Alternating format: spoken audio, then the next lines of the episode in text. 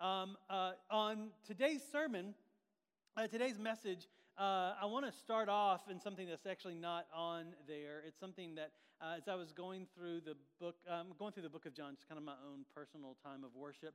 And this morning, I was reading in John 14, and, and Jesus said something that that that that um, uh, just kind of spoke to my heart, and I'm wondering if it'll speak to yours as well, particularly knowing where this message is going.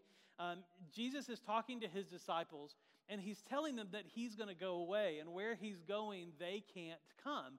Uh, which is a pretty tough scenario for them because they've given everything to follow him. And now he's saying he's going someplace where they can't go. And so, so chapter 14 in John opens up with these words. Jesus tells them, as they're experiencing this anxiety about what this means and what does this mean for me? What does it mean for you, Jesus? Jesus looks at them and he says, Do not let your hearts be troubled. Trust in God, trust also in me. And, and what jumped out at me this morning was the power that I have over my heart, that I can choose what it focuses on. Right? And, and, and Jesus is telling his disciples, do not let your heart be troubled. In other words, don't focus on the fact that I'm leaving.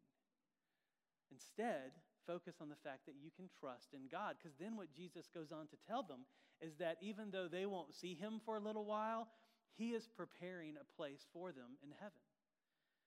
And so, even though it looks like he's going to be gone and he's forgotten them, he's actually working for their good. And so he says, Trust me. And so, for us, as we go into today, um, uh, let Jesus' words rest with you too. Do not let your hearts be troubled. Instead, let's focus on trusting the God who brought us together today. Let's trust in Him. Let's trust in His Son, Jesus. Um, even if he feels distant today, know that he is working for your good.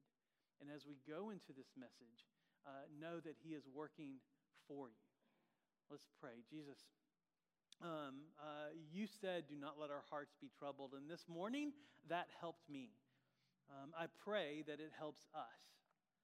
Father, as we, as we focus on you, as we choose to, to, to shift the, the attention of our hearts from all the things that are going wrong and all the things that are going on in our life uh, to your word and to the preaching and teaching and singing of your word.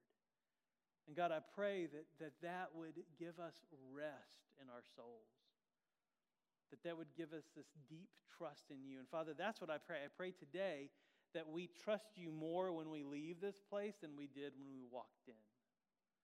Father, and that you do that for us. In Christ's name we pray. Amen. Now, as we dive in this message, too, I want to tell you that for some of you, today is a very special day. And here's why. Uh, how many of you love the game of football? Okay. How many of you watch Sports Center more than your spouse likes? See, less hands, but truthful. I appreciate that. Right? You are you are people who love sports. You love football. I am not one of those people. Right? I am not a big fan of football. In high school, I was a swimmer and a diver, uh, which is kind of the opposite of football, right? Um, the Super Bowl was last Sunday. I honestly did not watch a single minute of the game, not a single minute. Here's what we did do at our house we watched Masterpiece on PBS. right? It is a wonder that I never got beat up in high school, right? But but but but that's I'm just I'm just not into it.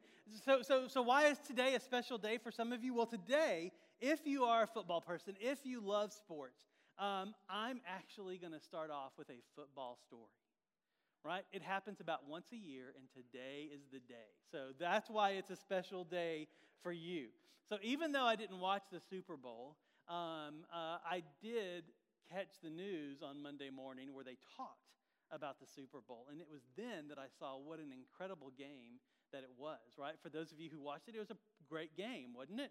It was, it was pretty incredible. Uh, halftime, uh, it was tied, right? All right, so far. Third quarter, 49ers shot ahead. Um, uh, the score was 20 to 10. The Chiefs were down, but in the fourth quarter, something crazy happened. Actually, it's like the last seven minutes, if I'm if I'm right, that the Chiefs made this comeback in the last seven minutes where they not only won the Super Bowl, they, they, they scored more points in those last seven minutes than the 49ers scored the entire game, which is incredible. And then I found out not only did they do that for the Super Bowl, that in the last three games of the playoffs, they did the same thing where they came back from behind. That is crazy and that is amazing. And the reason I was watching it is because I was watching this interview with the, the quarterback of the Chiefs, Patrick Mahomes. And, and the interviewer asked him, he said, What did you tell your team? When the clock was running out, it's the fourth quarter, they were far behind. What in the world, as the quarterback and the leader of the team, did you tell them to rally the team? And, and he said he kept shouting one simple phrase, and it was this He said, Finish the game, is what he told his team. Now, can you imagine this guy running up and down the sidelines in the huddle telling his teammates to finish the game. And that's what they did, right? In those last seven minutes, uh, they went from 10 to 31. And they won the Super Bowl 31 to 20. Finish the game is what their quarterback told them. Well, this phrase fits perfectly into our message today. Finish the game. Because here's where we're going to be. We're going to be in Revelation chapter 2, verses 8 through 11. If you need a Bible, there's one in front of you. It's on page 870, and that Bible is where we're going to be. Uh, if you don't have a Bible, please take that one with you. If you do have a Bible, bring your Bible with you. We would love for you to have your Bible with you. Uh, you can also uh, log on to the Bible app, and we're there under events, uh, under Fellowship Asheville, and the scripture for today is there, along with questions to consider. And, and in this series, uh, called Breakthrough, we're looking at the first three chapters of Revelation. Because the first three chapters of Revelation are different than the rest of the, of the, the letter of Revelation. Because this first three chapters is comprised of seven letters to seven churches, seven ancient churches. And in each of these letters, Jesus follows the same flow of ideas with these churches. He, he, he gives a description of who he is. And this description that he uses for himself often applies specifically and directly to the church that this letter is going to. And then, after he gives a description, he talks about what this church is doing that is good, and he gives them some, some, some encouragement in that. He tells them what they're doing wrong and what needs to change. He tells them what change looks like. What does it look like to repent? And then he tells them what happens if they don't. What are the consequences that are laid out if, if they don't repent? And then he tells them, what are the rewards if you do repent? What is life going to look like if, if what you're doing that's wrong isn't part of the church culture, isn't part of your life anymore? And we saw this last week in the very first letter that we looked at, which was the letter to the church in Ephesus. But here's the deal today's a little bit different. Out of those seven churches, there are two where this flow of ideas isn't followed because two out of the seven churches aren't doing anything wrong. Jesus describes himself, he talks about what they're doing right, and they're not doing anything wrong. Last week in, in, in Ephesians, he said, he said, not Ephesians, but in the letter to Ephesus that, that John wrote, he said, This I have against you, is what Jesus said. Next week, if that wasn't bad enough, when Jesus says, This I have against you, next week, when you look at the church next week, Jesus says, I've got a few things against you. Like it's not just one, it's a few.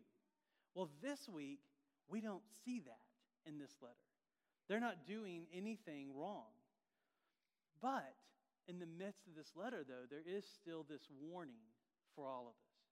Now, we're calling this series Breakthrough because what Jesus has here for you today might be the moment of your breakthrough. Remember, these mirror pieces that are up here, we did this just to kind of capture the idea of breaking through, right? Of, of glass being broke through, of mirrors being broken through. But what's unique about these pieces of glass, these mirror pieces, is that if you call Fellowship Asheville your home, if you're a member here, a tender here, or a visitor here, your name is written on the back of one of those pieces of mirror, which means you were prayed specifically to break through a wall of your faith that you keep hitting because we believe we all hit certain walls in our faith, right? It could be a wall of doubt, it could be a wall of discouragement. We saw last week uh, in, the, in that letter is a wall of distraction that they were hitting.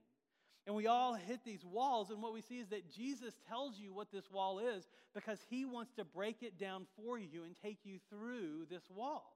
That's why uh, these letters are written. Jesus wants to break down the walls for these churches, and he wants to break down these walls for you. See, this week's wall needs to hear what that quarterback told his team. This week's wall needs to hear finish the game. You today might need to hear finish the game. Well, let's, let's dive in and see. And let's start off with how Jesus describes himself. Uh, uh, so this is uh, chapter 2, verse 8 says this.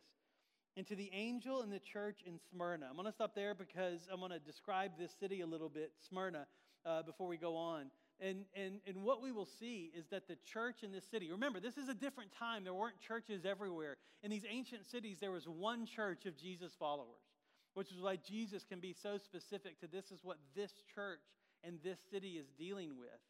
And so, this church in Smyrna, this city that it's located in, it, it, the Jesus followers in this city are having a really rough go of it. Poverty is rampant in this city, even though it is a thriving city, it is a, it is a commerce city. Uh, there's still a lot of poverty there, and the, a lot of people in the church fall under this, which I'll describe why in just a minute.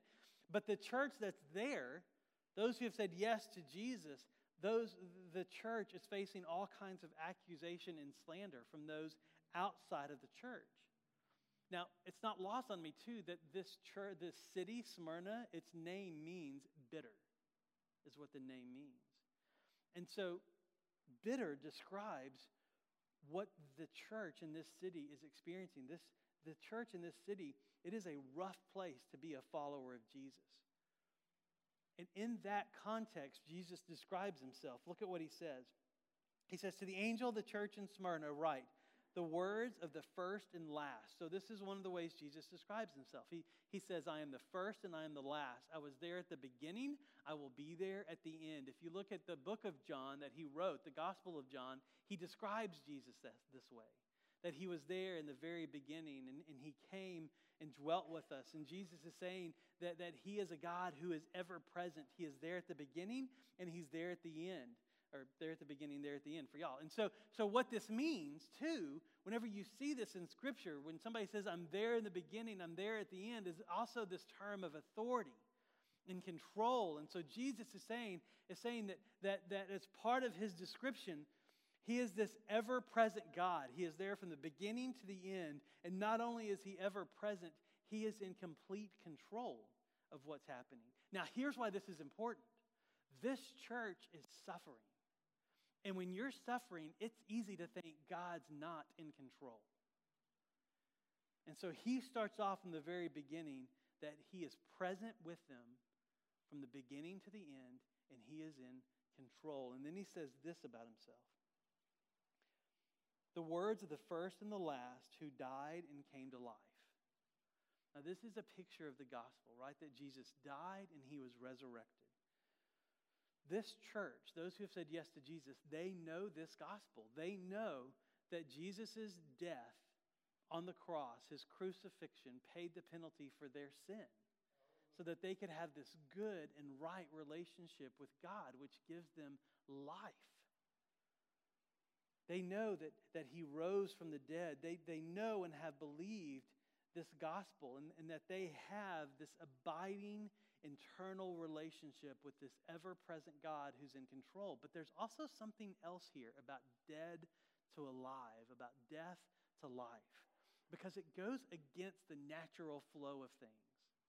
The natural flow of things is that death is that life leads to death, right? But Jesus is saying, I was dead and brought to life. And it's this great picture of what this church is suffering right? Because, because what Jesus is showing them is that there is a pattern here, and we're going to see it, we're going to see it played out. And that the pattern is this that victory is on the other side of suffering. And this pattern is in your life too. Jesus is saying, I was dead, that's suffering, but I became alive, and that is victory. Now, here's why, why this is important. Why does the church in Smyrna need to see this pattern? Because they are suffering already. They are already experienced suffering. You see, here's, here's what was happening to them. To give you a little church history context of this, uh, when the church started, it was started under the umbrella of the Jewish faith because Jesus is Jewish. And so they would meet in the synagogues and they were very connected to the Jewish faith. Okay, so, so it was under that umbrella. If you step out a little bit and look at the nation of Israel, an important thing to know about the nation of Israel at this time is that it wasn't an independent country by itself. Rome ruled over the nation of Israel. They were the, they were the, they were the law over the land of Israel. Right, and when I say Rome, I don't mean like the city Rome where the, you know, like where the, the, all the things are, the Colosseum and all that. I mean like the nation that stretched over the known world, that Rome ruled over the nation of Israel. And as part of Roman law, because Romans had all these different gods for all these different things, as part of Roman law, you were mandated to worship one or more of those gods, which is why in all of these cities that these seven letters go to, and in every city of this ancient culture, there were temples to these gods. Because the reason they, they did this is they wanted peace in the land. And this, this, this, the, the, the, the governing rule of Rome was the peace of Rome, and they wanted people to have and experience peace. And they saw worship as a way to do that. What's interesting, though, is when they took over the nation of Israel, they learned that these people called Jews worshiped only one God, not many gods. And because they wanted to keep the peace in the land, they allowed the nation of Israel, if you were Jewish, you could worship just one God, your God, by law, because they wanted to keep the peace. And so they had this freedom by law that they could worship their God. Now, into that context, Jesus came.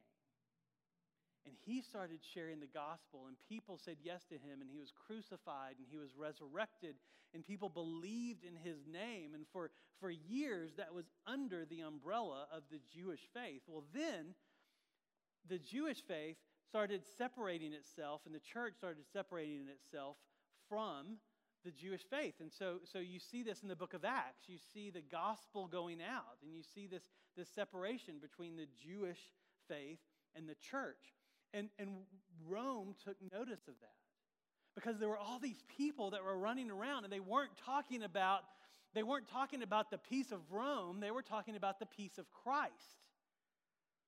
And Rome started realizing these people aren't connected with those people anymore. They're doing things differently. They're not meeting in the synagogue, they're meeting in their homes. They're taking care of each other different. They're talking about love and the love of Jesus and the peace found in Jesus. And Rome started taking notice of that. And so they started putting their laws, the Roman laws, on the church that, the, that they didn't do to those who worshiped in the temple, to those who were Jewish. And so, because of that, if you were a follower of Jesus, you didn't have the freedoms that you had when you were Jewish.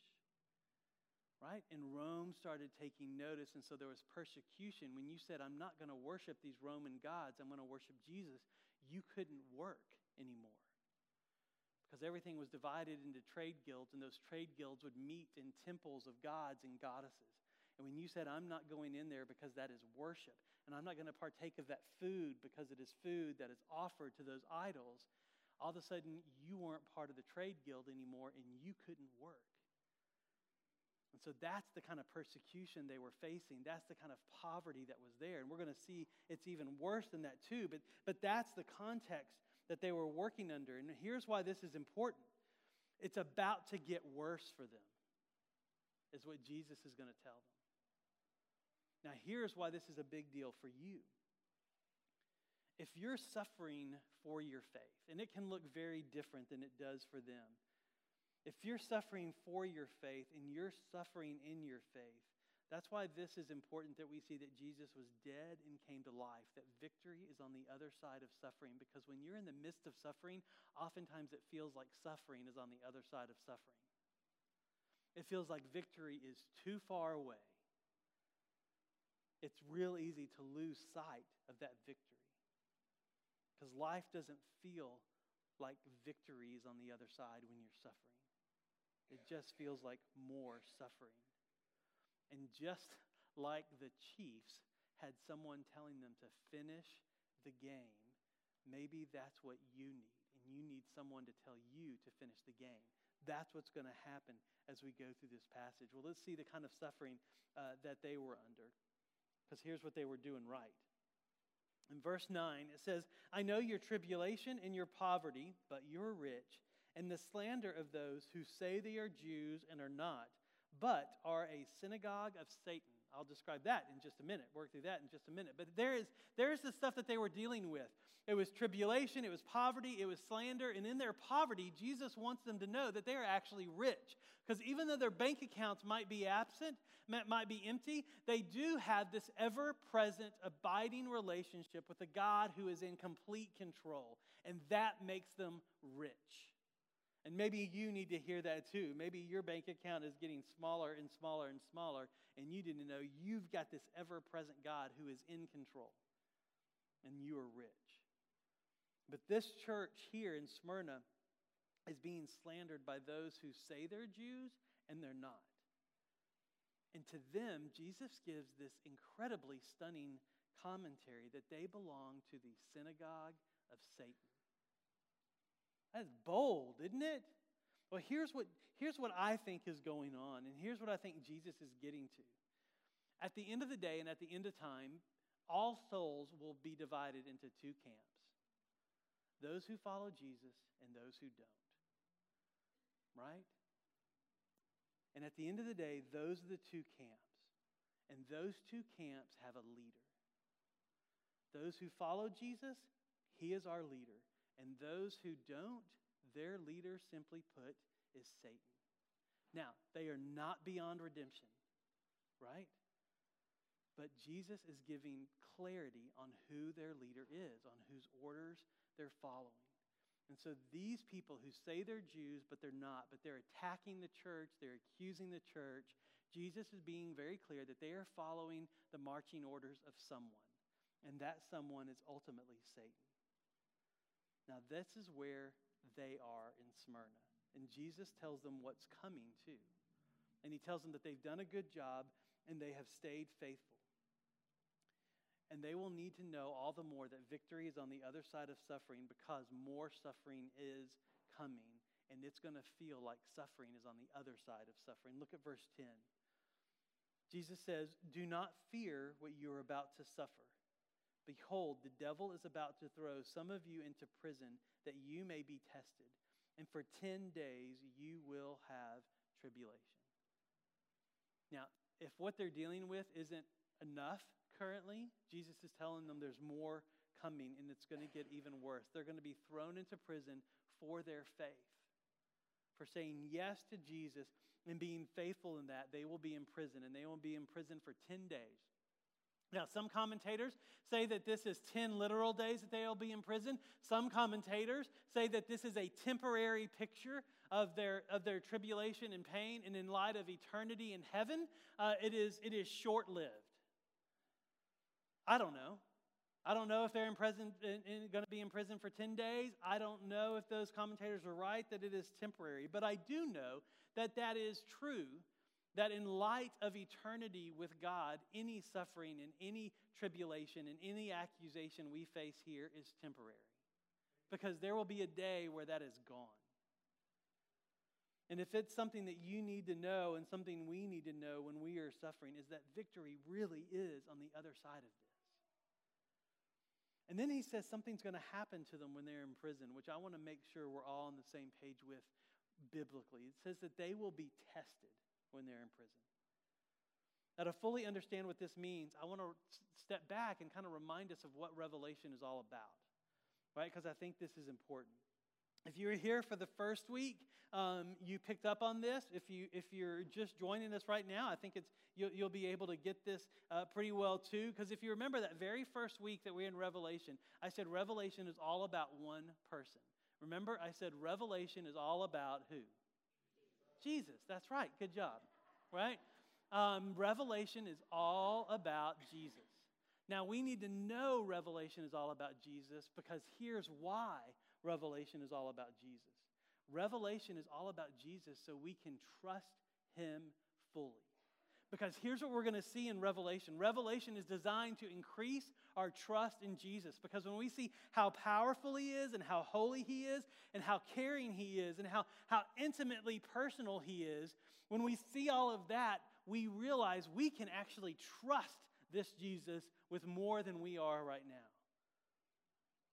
And this Jesus told the church in Smyrna that they're going to suffer and that this suffering is going to be a test. Now, here's what a test is and what a test isn't. I'm going to start with what a test isn't. Because when we hear the word test, most of us probably think of like an exam, right, from school, where you've studied, you take the test, you get it back, and you see what you did right, but more importantly, you see what you did wrong, right? I was a school teacher, and, and I gave a test to my students, this one particular test, and uh, everybody failed it, with the exception of like one student. There's always that one student that can read the mind of the teacher. You know, that one student did great, but everybody else failed it. Here's what that test showed me. That test did what a test is supposed to do because a test is designed to show you where you fail. And it showed me that I failed as a teacher on that concept. I did not do a good job teaching my students that concept. And as a matter of fact, I did such a bad job, it was very clear and very evident by everybody's grades that I failed in teaching that. That's what a test is designed to do. If you're a student and you fail a test, it shows that you didn't listen or you didn't study well. It's designed to show failure. That's what an exam does. An exam shows error. An exam highlights failure. That's what it does. This is not what a biblical concept of a test is. A biblical concept of a test is less like an exam and it's more like an experiment. And here's what I mean by that. In school, we learned about this thing called the experimental process, right? You start off with a hypothesis, which is an educated guess. You take your best stab at something, and then you gather evidence to see if your hypothesis is correct or not. And we use this process all the time. For example, parents with kids. You ask your child, Did you clean your room? Right? You already have a hypothesis in your head, right? As to whether or not they clean the room. The first piece of evidence you gather is their answer.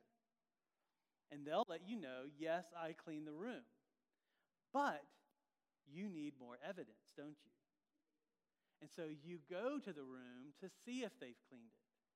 That's your next piece of evidence. Then, if the room looks clean, you want to make sure that they really cleaned it and didn't just stuff, shove stuff everywhere. So you look under the bed and in the closet, because that's where it goes, right?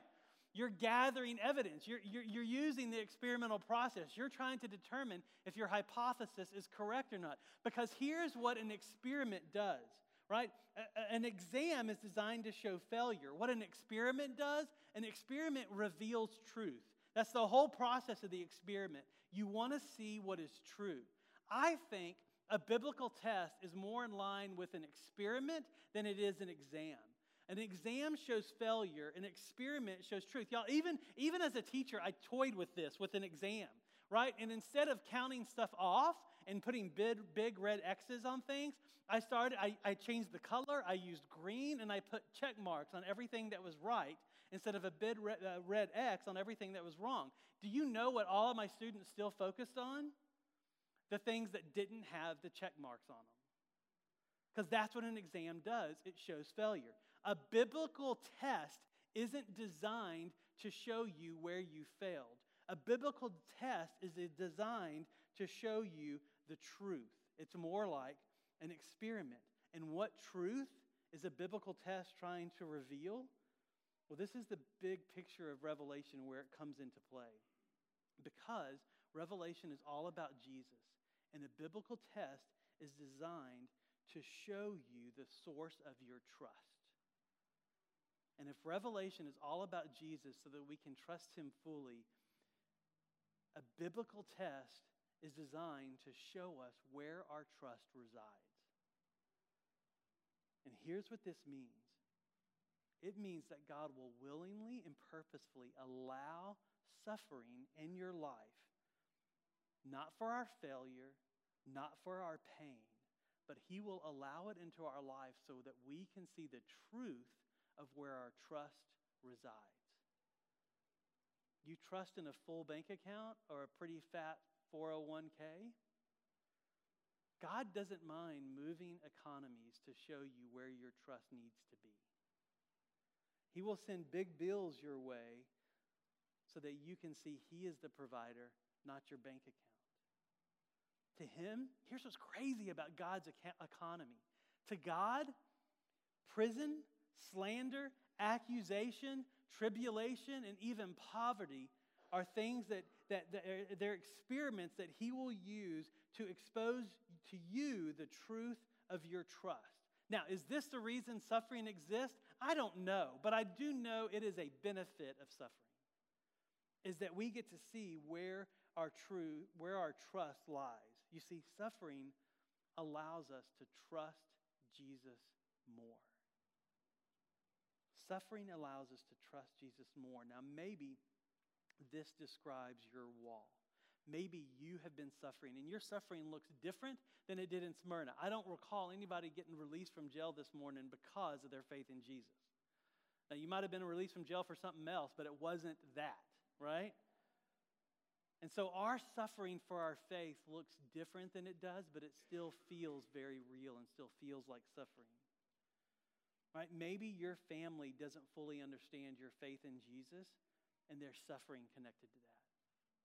Maybe your coworkers or the company you work for, they don't understand why you make some of the choices you do, that you choose integrity instead of promotion at all cost. And that feels like suffering because the promotion always goes to someone else. Maybe the friends that you have, it feels like suffering because, because they want gossip and slander to be what the core of, of your relationship is, but instead you exercise grace. They want power, but you show mercy, and there's suffering connected to that. You see, all of these may have suffering of some kind, or maybe your suffering is completely different. Maybe God has you in a kind of experiment, a kind of test to show you where you can trust Him more. And maybe it's financial, maybe it's a relationship, maybe it's the lack of a relationship. No matter what your suffering is, all of us can still be hitting these, these walls in our faith. And those walls, Jesus is ready to break through, and He's ready to break through them today.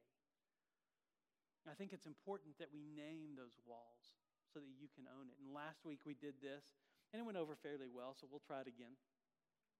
Right, where I ask you a question and then I tell you what the response is, and then I tell you what the name of the wall here is, and it could be the wall that you're suffering from, the wall that you're bumping, bumping up against.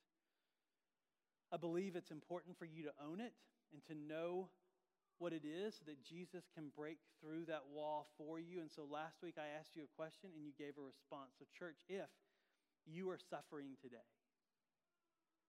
right? If you are in the midst of suffering and you feel your faith is draining out and dwindling down instead of being renewed, if you find yourself being tested, if you find yourself in an experiment to see where your trust resides, if this describes you, then here's what I say.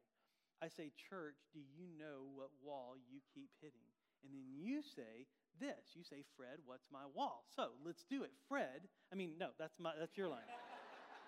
I say, church, do you know what wall you keep hitting? Y'all are so good. All right, here it is.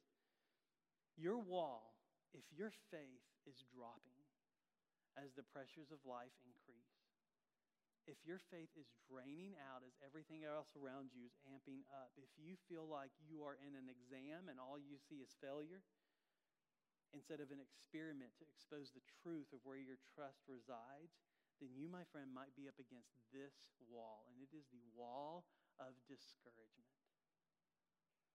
That is what you're bumping up against, is simple discouragement. You, my friend, need someone to tell you to finish the game. You need someone to tell you that when you feel like giving up, when you feel like breaking down, you are actually right at the wall of breakthrough.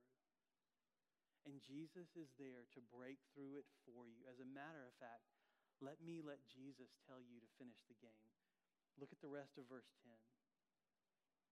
Because Jesus says, Be faithful unto death.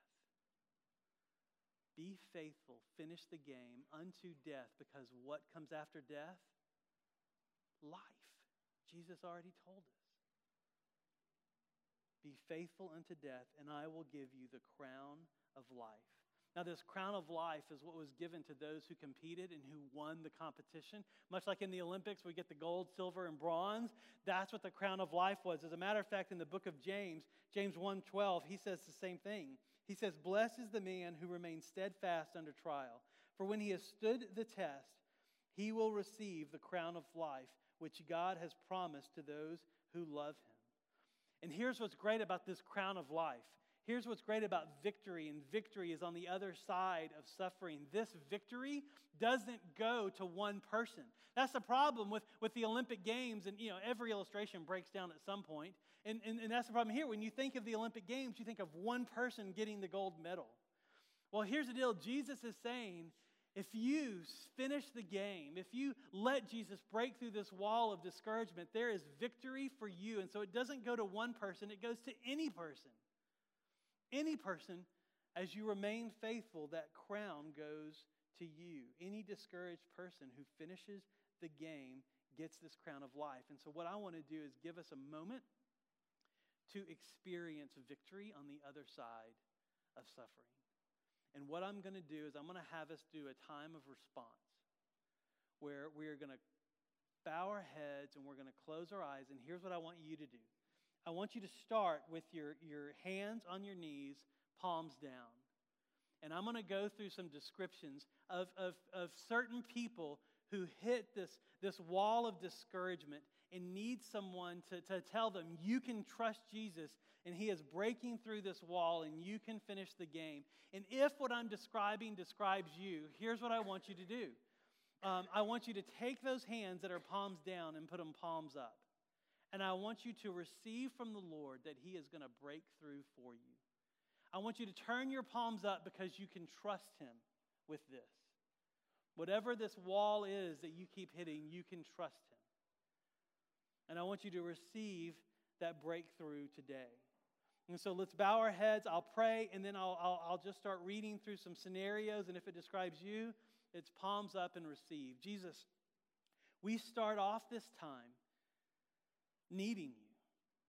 And we desperately need you because I know in my heart I hit this wall of discouragement usually around Monday at 2. And God, you have always been faithful to break through that wall for me. And I know there are people here that are experiencing their Monday at 2 right now. And you can break through for them, and they can trust you as their faithful, present God who is in control. And they can place more trust in you right now than they had when they came into this place. And so, to the mom who barely made it here today, you look good on the outside, but on the inside, you know that you're slowly wasting away and you are discouraged. You can trust Jesus. He is breaking through for you. You are a better mom than you give yourself credit for. You're a better mom than you know. You can finish the game. To the dad who doesn't know how to father, who doesn't know what to do, it's easy to give up on your responsibilities at home because they feel like too much. It's easy to give yourself to work because there it's controllable and there you are a success. You can trust Jesus. He needs you in your home. He can and will show you what to do. Jesus is breaking through for you. You can finish the game. To the single, you are alone, and you often feel the sting of loneliness. It's easy to find comfort in, in ways that causes you regret. You can trust Jesus fully because you can be full in your singleness. You are whole with Jesus. You are complete with Jesus. Jesus is breaking through for you. You can finish the game. To the husband who feels out of sync with your wife, this is discouraging. It's easy to give in to the temptation of pornography, masturbation, even an affair. And these are imitations of the real love that God has for you, found in the wife that He gave you. Jesus is breaking through for you. You can trust Him, you can finish the game. To the wife who feels unloved, undervalued, maybe even ugly in your marriage you are discouraged, and, and, and some of you deeply discouraged. It's easy to find affirmation outside your marriage. Jesus wants you to look to him for your affirmation.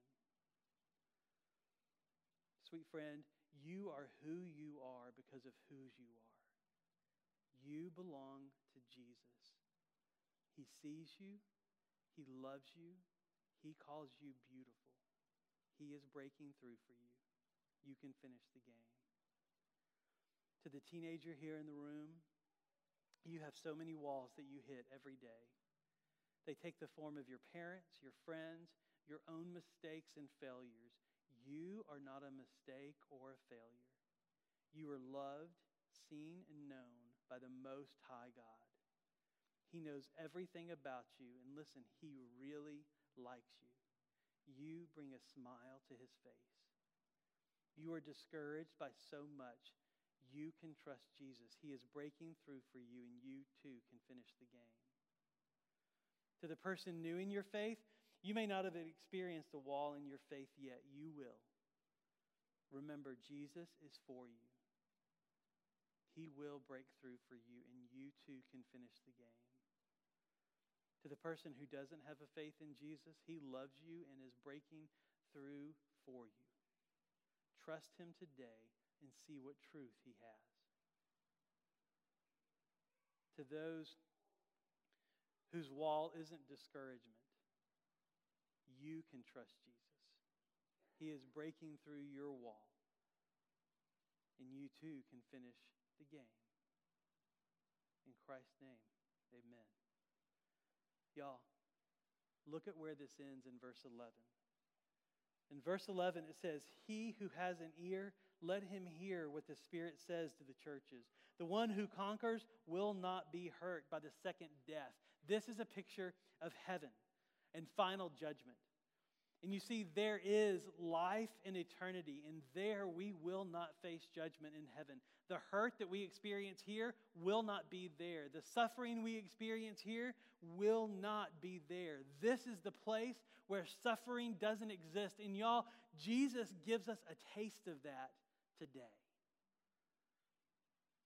Jesus said that we can have life and have it abundantly today. We can get a taste of eternity today. And so, church, let's finish the game.